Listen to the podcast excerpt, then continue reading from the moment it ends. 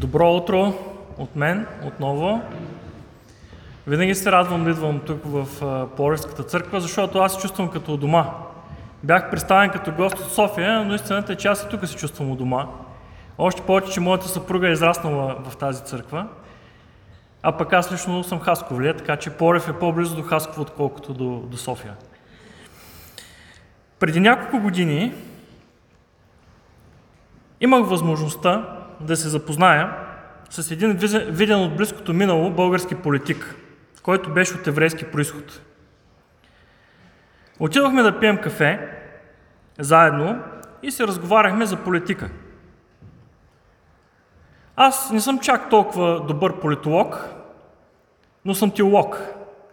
И реших лека по лека да насоча разговора към това, след като моят събеседник е от еврейски происход, да разговаряме малко за Бога, за Бога на Библията.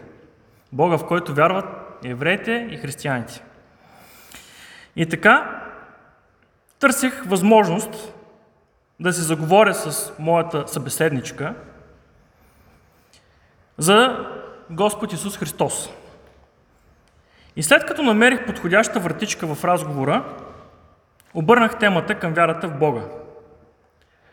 Въпреки, че тази жена имаше някаква вяра в Бога, то в следствие на нашия разговор аз разбрах, че тя дори не, не, не вярва и в юдаизма, защото се опитваше да намери рационално обяснение на много от чудесата, които са фундаментални за израелтяните и за които виждаме, че са записани в Стария Завет.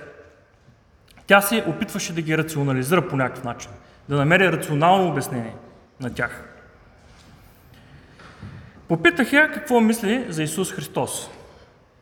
И тя ми отговори, че като еврейка, тя изпитва уважение към Него.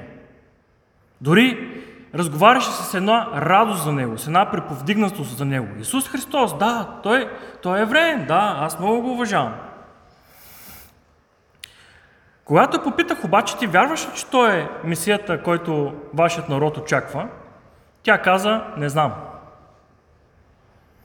И аз тогава я казах, добре, отговори ми тогава на следния въпрос. Мислиш ли, че аз и всички тези милиарди хора по света, които вярваме и приемаме Христос за изпратеният от Бог Месия, сме се заблудили?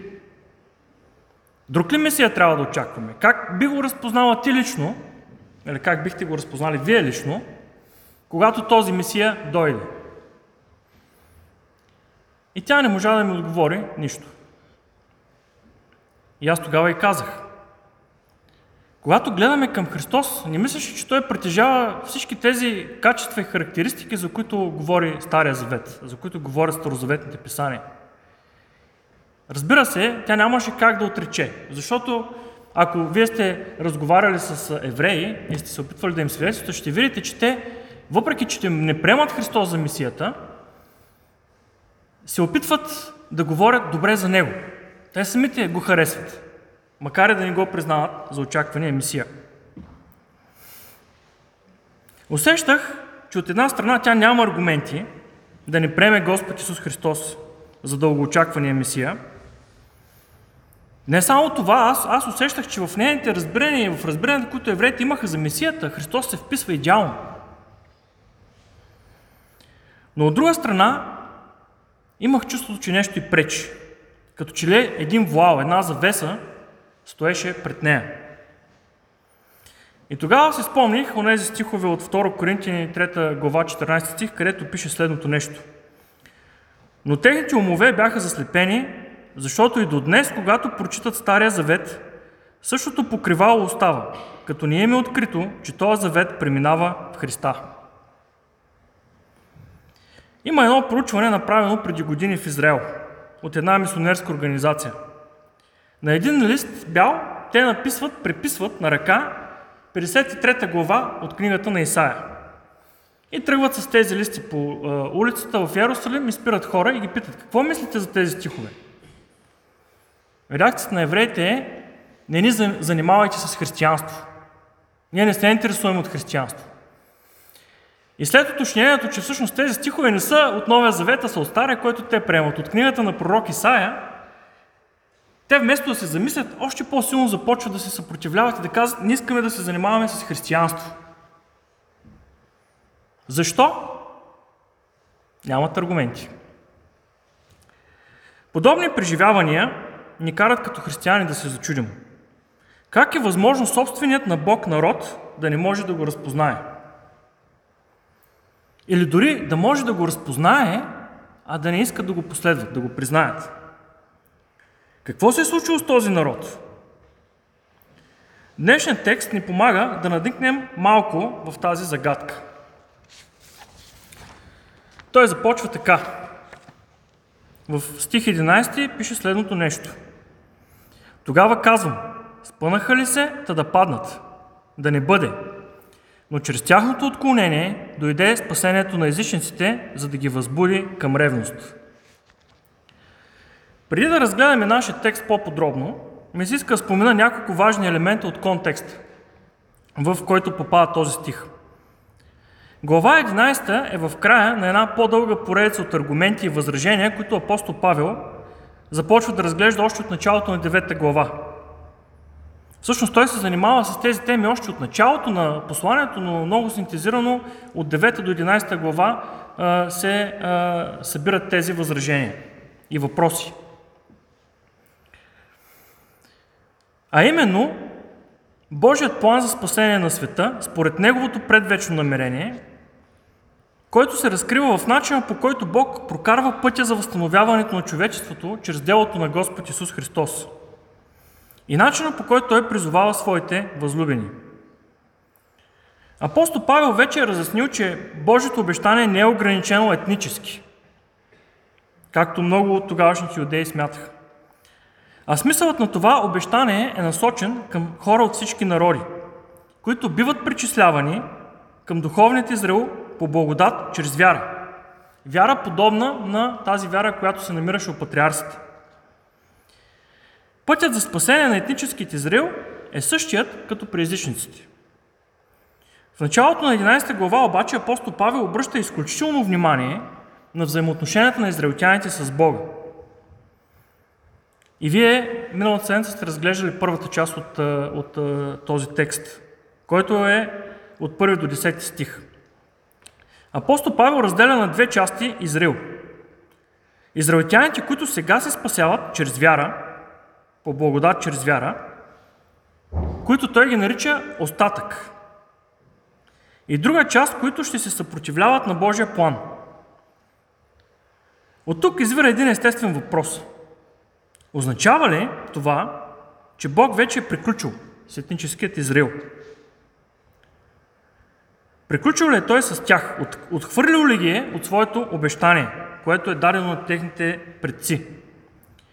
В стих 11 до 36, до края на главата, апостолът продължава своите аргументи за това какво се случва с останалите израелтяни, които не са разпознали и не са приели Христос за свой Месия към онова време, когато се появява църквата.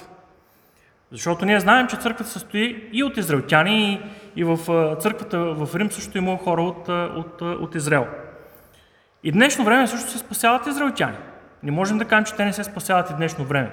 Но те са много малък процент и те са определени от апостол Павел като остатък. Нещо, за което а, той по-подробно е, е, е, се е аргументирал в, от 1 до 10 стих. И така, изключил ли е Бог етническия Израил от своето обещание? Отговорът, който апостол Павел дава, е категоричен. Бог не се е отказал от тях, а е предвидил възстановяването им на по-късен етап. Тяхното падение не е окончателно. Стихът, който цитирах от Коринтияните в началото, продължава последният начин – а и до днес при прочитането на Моисея покривало лежи на сърцето им.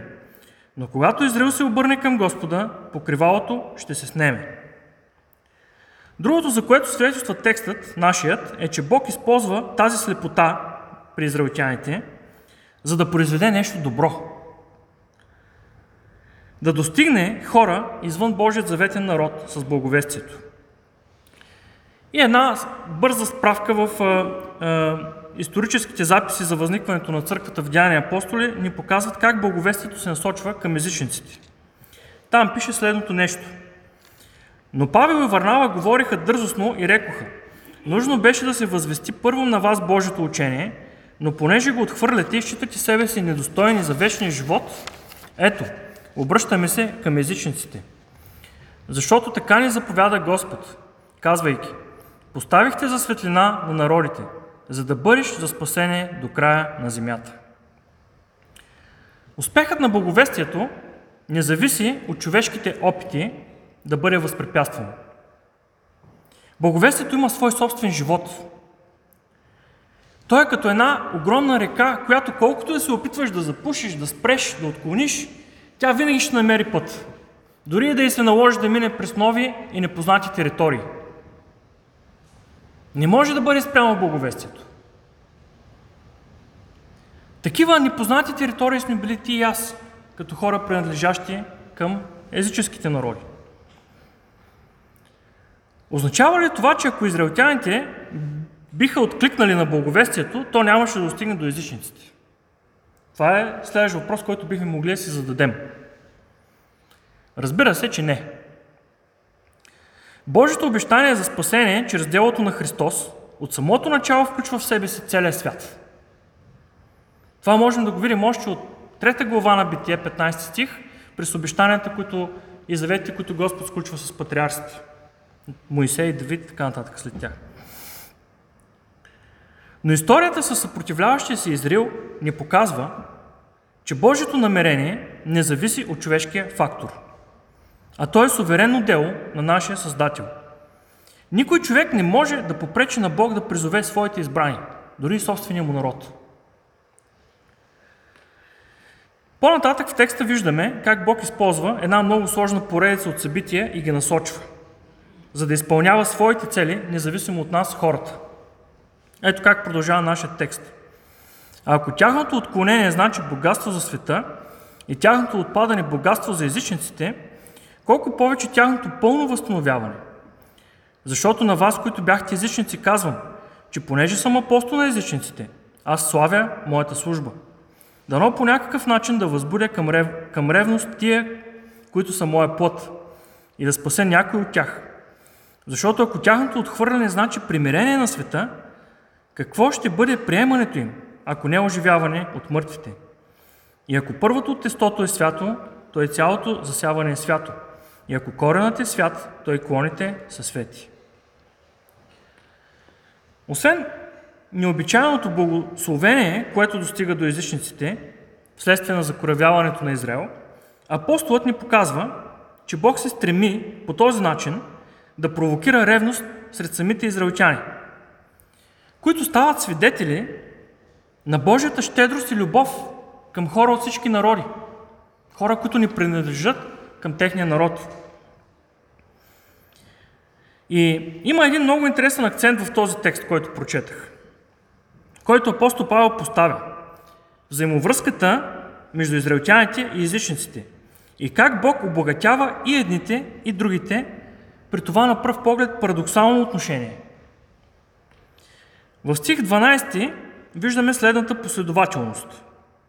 Отклонение на Израил, морално падение на Израил, което води до богатство на езичниците. Богатство на езичници, което от своя страна ще предизвика една пълнота, пълно количество, изпълване на Израил по-нататък във времето, в човешката история.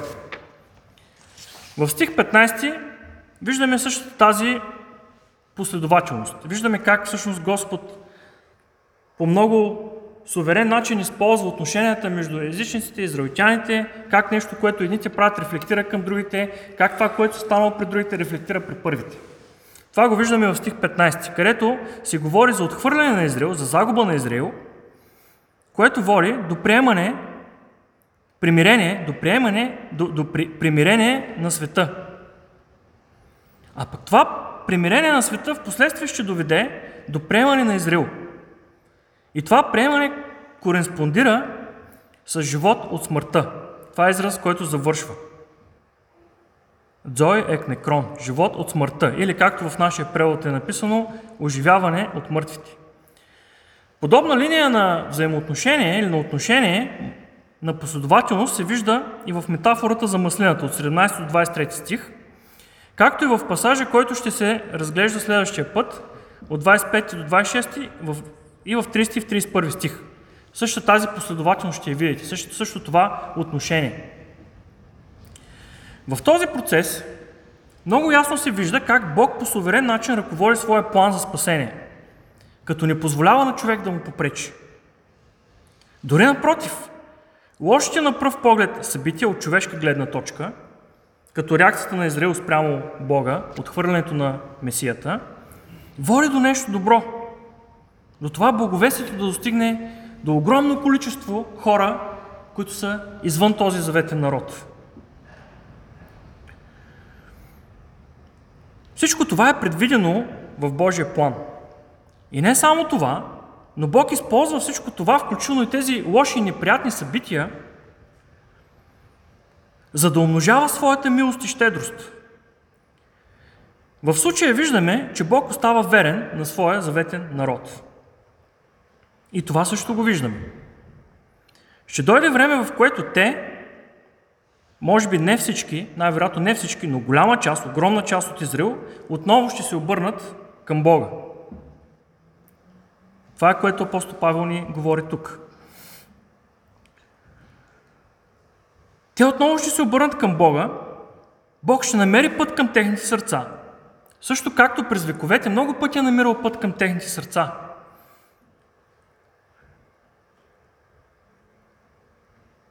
Това обаче не се дължи на тях самите, нещо друго, което виждаме в този текст, а на Божия завет с техните предци. Затова и виждаме, че тук има една препратка към началото на този народ, святият корен, тестото, първоначалното. Това всичко е една препратка към Божия завет с патриарсите. С формирането на този народ, с избора на този народ, с преемствеността на Божието обещание от този народ, с прокарването на Божието обещание чрез този народ до момента, в който оттам идва по плът нашият Господ Исус Христос. И поради Божията вярност към тях, поради Божията милост, то отново един ден ще ги възстанови. Отново ще намери път към техните сърца. Колкото повече чета Словото, толкова повече виждам каква отеха. Каква отеха има в записа на тези вековни отношения, които Господ има с израелтяните. Бог е много упорит в желанието си да ги примири със себе си, да ги примирява, постоянно да ги примирява със себе си. Много по-упорит, отколкото, отколкото тяхното желание да се отклонят от Него, да избягат от Него. Колкото повече те се опитват да избягат от Него, толкова повече той се опитва да ги привлече обратно към себе си. И това е нещо, което ние виждаме постоянно да се повтаря като един цикъл в целия Стар Завет, дори и в наши дни, с а, този текст, който четем сега. Дори и след толкова арогантно отхвърляне на обещание от Бога Месия, Бог продължава да има план за тях. И този план е добър. Тяхното припъване не е крайно за взаимоотношенията им с Бога защото Той отново ще им покаже своята заветна вярност. И част от този план включва и нас, езичниците, до които е достигнала Божията благодат и които сме поставени като ярко свидетелство за Божията доброта, благост и милост пред Неговия народ. Свидетелството, което ще даде един плод в сърцата на Божия заветен народ.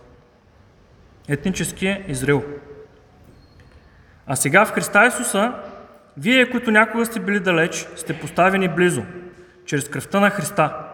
Защото Той е нашият мир, който направи двата отдела едно и развали средната стена, която ги отделяше. Пише апостол Павел в Ефесяни 2 глава от 13 до 14 стих. А когато дойде пълното възстановяване на Израел пред Бога, това ще доведе дори до още по-голямо благословение за църквата – това е текста, това е последователността, която ние откриваме тук.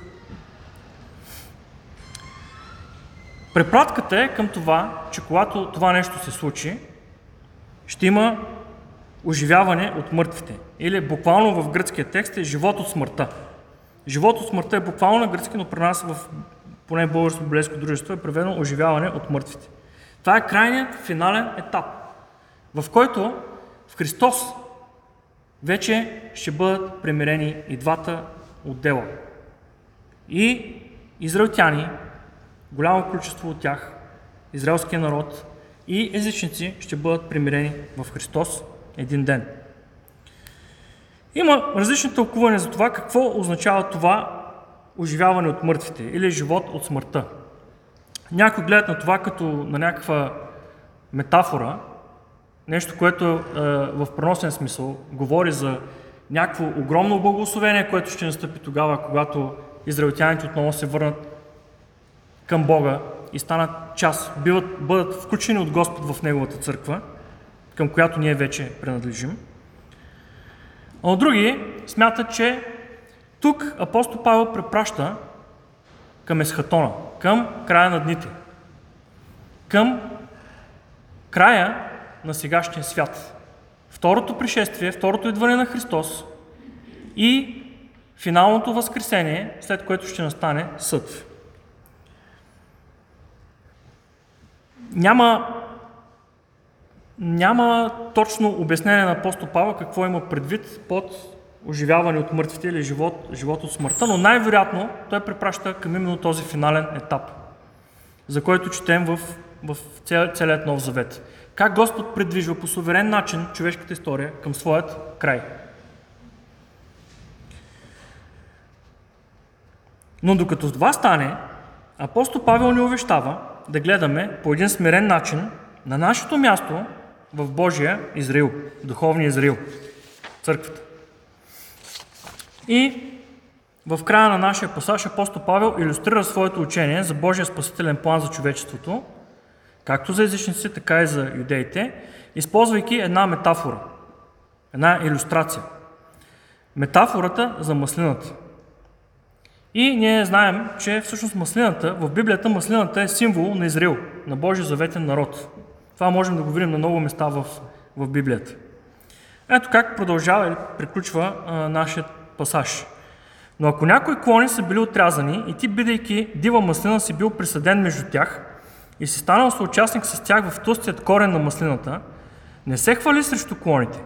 Но ако се хвалиш, знай, че ти не държиш корена, а корена теб. Но ще речеш, отрязаха се клони, за да се присъдя аз. Добре, поради неверие те се отрязаха, а ти поради вяра стоиш. Не високоумствай, но бой се. Защото ако Бог ни пощади естествените клони, нито тебе ще пощади. Виж проче благостта и строгостта Божия. Строгост към падналите, а божествена благост към теб, ако останеш в тая благост. Иначе и ти ще бъдеш отсечен. Така и те, ако не останат в неверие, ще се присъдят, защото Бог може пак да ги присъди. Понеже ако ти си бил отсечен от маслина, по естество дива и против естеството си, си бил присъден на питомна маслина, то колко повече уния, които са естествени клони, ще се присъдят на своята маслина. Този текст през годините е будил доста спорове, доста дискусии. Аз само ще маркирам една, защото тя не е, не е важна за мене, след което искам да, да, да вникнем в този текст, какво Господ се опитва да, да иллюстрира, какво апостол Павел се опитва да иллюстрира с тази притча. Ако четете богословски дискусии, богословски спорове, коментари, ще видите как тази притча за маслината се явява един вид вододел. Едни богослови използват тази история да кажат, виждаш ли, той Павел нищо не разбира от земеделие. Защото никъде, никъде не е практика от дива маслина да се присажда клон на питомна маслина. Няма такава практика. По принцип, благородното благородното дърво, благородният корен, нали, би трябвало с друго благородно а, дърво или корен там да, да, да бъде ашладисум, нали, както ние казваме. Чичо Гошо а, много ги разбира тези неща. И а, използват тази причина, казват, ама какво е това, което апостол Павел говори? Тук това показва, че той е някакво градско момченце, дето идея се няма от, от земеделие. Други богослови, пък в вековете, са изследвали този въпрос с маслините в Палестина и са открили някаква практика, при която действително се споменава за, за подобно нещо. Клони от дива маслина се присаждат на питомна маслина, за да може да се ревитализира живота в, в самата питомна маслина. И така, това са двете а, аспекти, двата аспекта, по които спорят. Има и трето обяснение, където а, други богослови казват, абе, той Павел знае, че дива маслина не се присажда на питомна, но той използва тази иллюстрация с цел да покаже свръхестественото действие на Бога. Това, което не е естествено, това, което не е нормално. Своеобразното чудо на а, присаждане на езичниците към там, където ние имаме мястото и там, където нищо не могат да направят. Има такава дискусия. Важното е обаче да помниме, тук в този случай, че това е преди всичко иллюстрация. Това е метафора. Тук апостол Павел не се опитва да предава урок по ботаника, а се опитва да иллюстрира богословски идеи на език, който хората ще го разберат. Или с картина, която ще бъде запомнена. И сега, когато четахме този стих, аз съм сигурен, че всеки един от вас е представил маслината. И как едни клони се присаждат на други и така нататък. Това е целта, която апостол Павел цели с тази иллюстрация, а не да дава уроци по ботаника или да а, прави исторически преглед на земеделските практики в Палестина. След като предварително в посланието към, рим, към римляните той вече изобличил идейската гордост и езическото безумие, тук той се опитва да внесе един вид баланс и да покаже правилния начин, по който езичниците и евреите трябва да гледат един на друг в църквата, в контекста на християнската общност и на общото наследство, обещанието за Месия. на първо място е важно да се отбележи, че с тази метафора се дава ясно разбиране за това, че Бог няма два отделни пътя за спасение на етническия Израил и на езичниците. Маслината, забележете, е само една, която Господ е, гледа. Маслината е само една и на нея има клони от заветния Божий народ и от езичниците. Те всички са част от една маслина, чието корен е Божият завет с патриарсите. И дори аз бих отишъл дори още по-напред в човешката история. Божието обещание за Месия веднага след грехопадението в Едемската градина. Знаете Битие 3.15. На второ място, начинът по който клоните стоят на маслината е един. Вяра. Вярата е белегът на принадлежността на Божия завет към, Божия завет, духовния Израил. Вярата е белегът, че ние принадлежим към Божият Израил, че ние принадлежим към църквата. На трето място, клоните, които са част от маслината, трябва да живеят в разбирателство и смирение, а не да дават израз на своята гордост и лично превъзходство. Каквото по това време имаха и израелтяните, и езичниците. Езичниците не бяха по-малко горди от израелтяните. Част от езичниците бяха преминали през страхотни училища, през страхотни школи. Философски, риторични, всякакви. Тук обаче апостол Павел иска да я помогне и на едните и на другите да гледат един към друг със смирение. Езичниците трябва ясно да осъзнаят, че те не са отделна история от тази на Божия завет с Авраам, Исак, Яков, Моисей и Давид, а са включени по Божието предознание, по Неговата предвечна любов в този завет. И трябва да изпитват дълбоко уважение към тези, чрез които Божието обещание е достигнало до изпълнение – въпреки бунта на Израил срещу Божия избранник, Бог не се отказва от тях. Това казва апостол Павел. Бог не се отказва от тях. Те се спънаха, да, паднаха, но Господ отново ще ги възстанови. Господ е верен на тях, на, те, на завета с тях. Затова езичниците не трябва да гледат на себе си с превъзходство, а да купнеят за завръщането на израелтяните към Бога. Също както и Бог купнее да ги върне към себе си.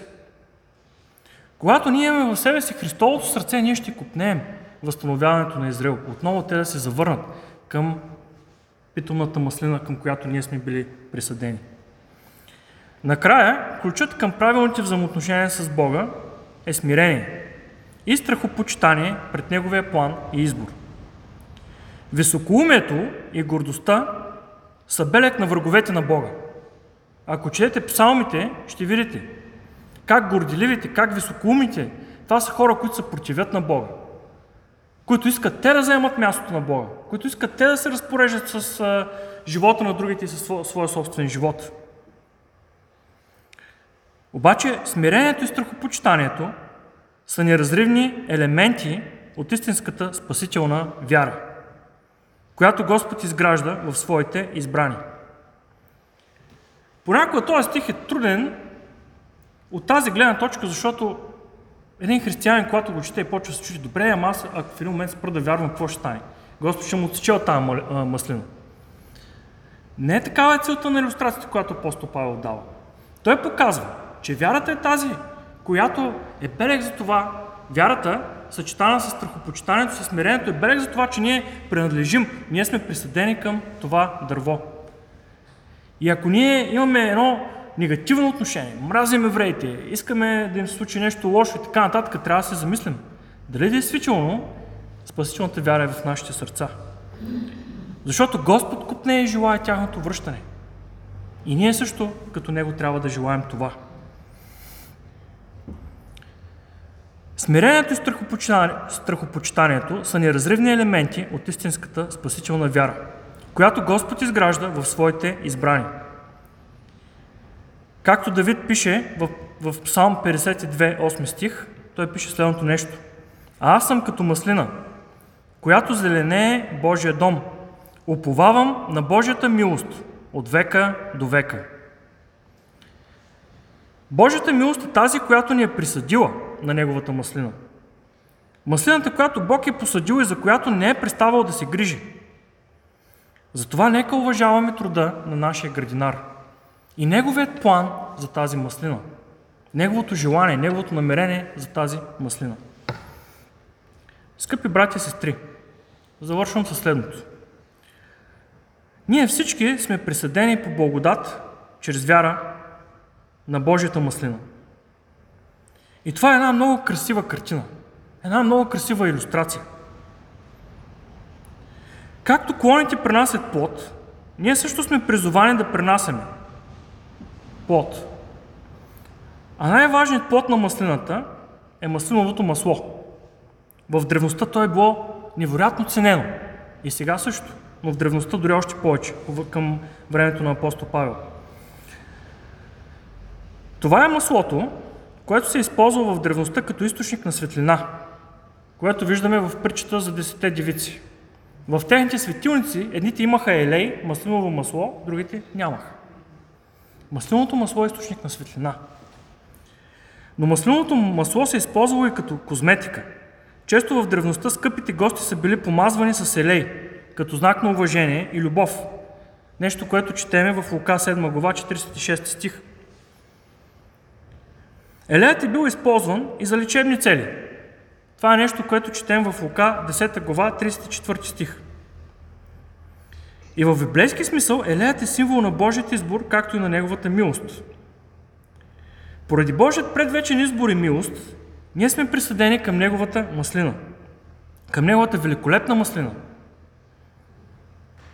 Чието корен е постоянно захранван от Него самия, от Господ.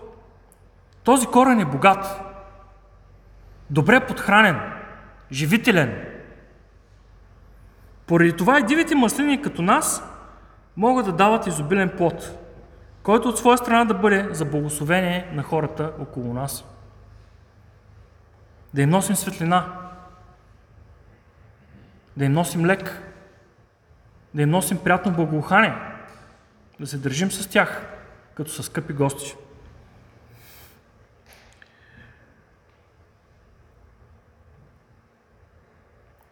И да даваме този благодатен плод, ние сме призовани заедно с тези, които принадлежат от самото начало към тази маслина. Които много преди нас са били част от тази маслина. И които един ден отново ще бъдат присъдени. Защото този плод е единствено за слава на нашия Бог. Когато ние даваме плод, този плод прославя Бога. Този плод свидетелства за градинаря на тази маслина. Нека Бог да ни благославя. Амин. Господи Боже наш, благодарим Ти за Твоето прекрасно и чудно Слово, което освежава сърцата ни, което ни предупреждава, но и насърчава и увещава. Помагай ни, Господи, да гледаме винаги към Теб. Да помним пътя, който Ти си извървял, за да стигнеш до нас. Да помним начина, по който Ти си ни призовавал. Да помним начина, по който Ти си изпълнил сърцата ни с любов. И сега, Господи, след като разгледахме този текст, ние искаме да издигнем нашите гласове към Теб, затова Ти да осъществиш Твоето благо намерение за Израил. За този народ, който в момента се лута в тъмнина, лута се в забуди, Ти да го възстановиш отново. Ти да го присъдиш отново към тази чудна маслина, за която си грижиш Ти самият. За да можем заедно с тях ние да принасяме дори още по-изобилен плод за Твоята слава. В святото име на нашия чуден Господ и Спасител, който дойде на тази земя, за да ни спаси от нашите грехове, който прокара път към нашето спасение, който ни доведе до трона на благодата. В Неговото свято име ние молим и просим всичко това. Амин.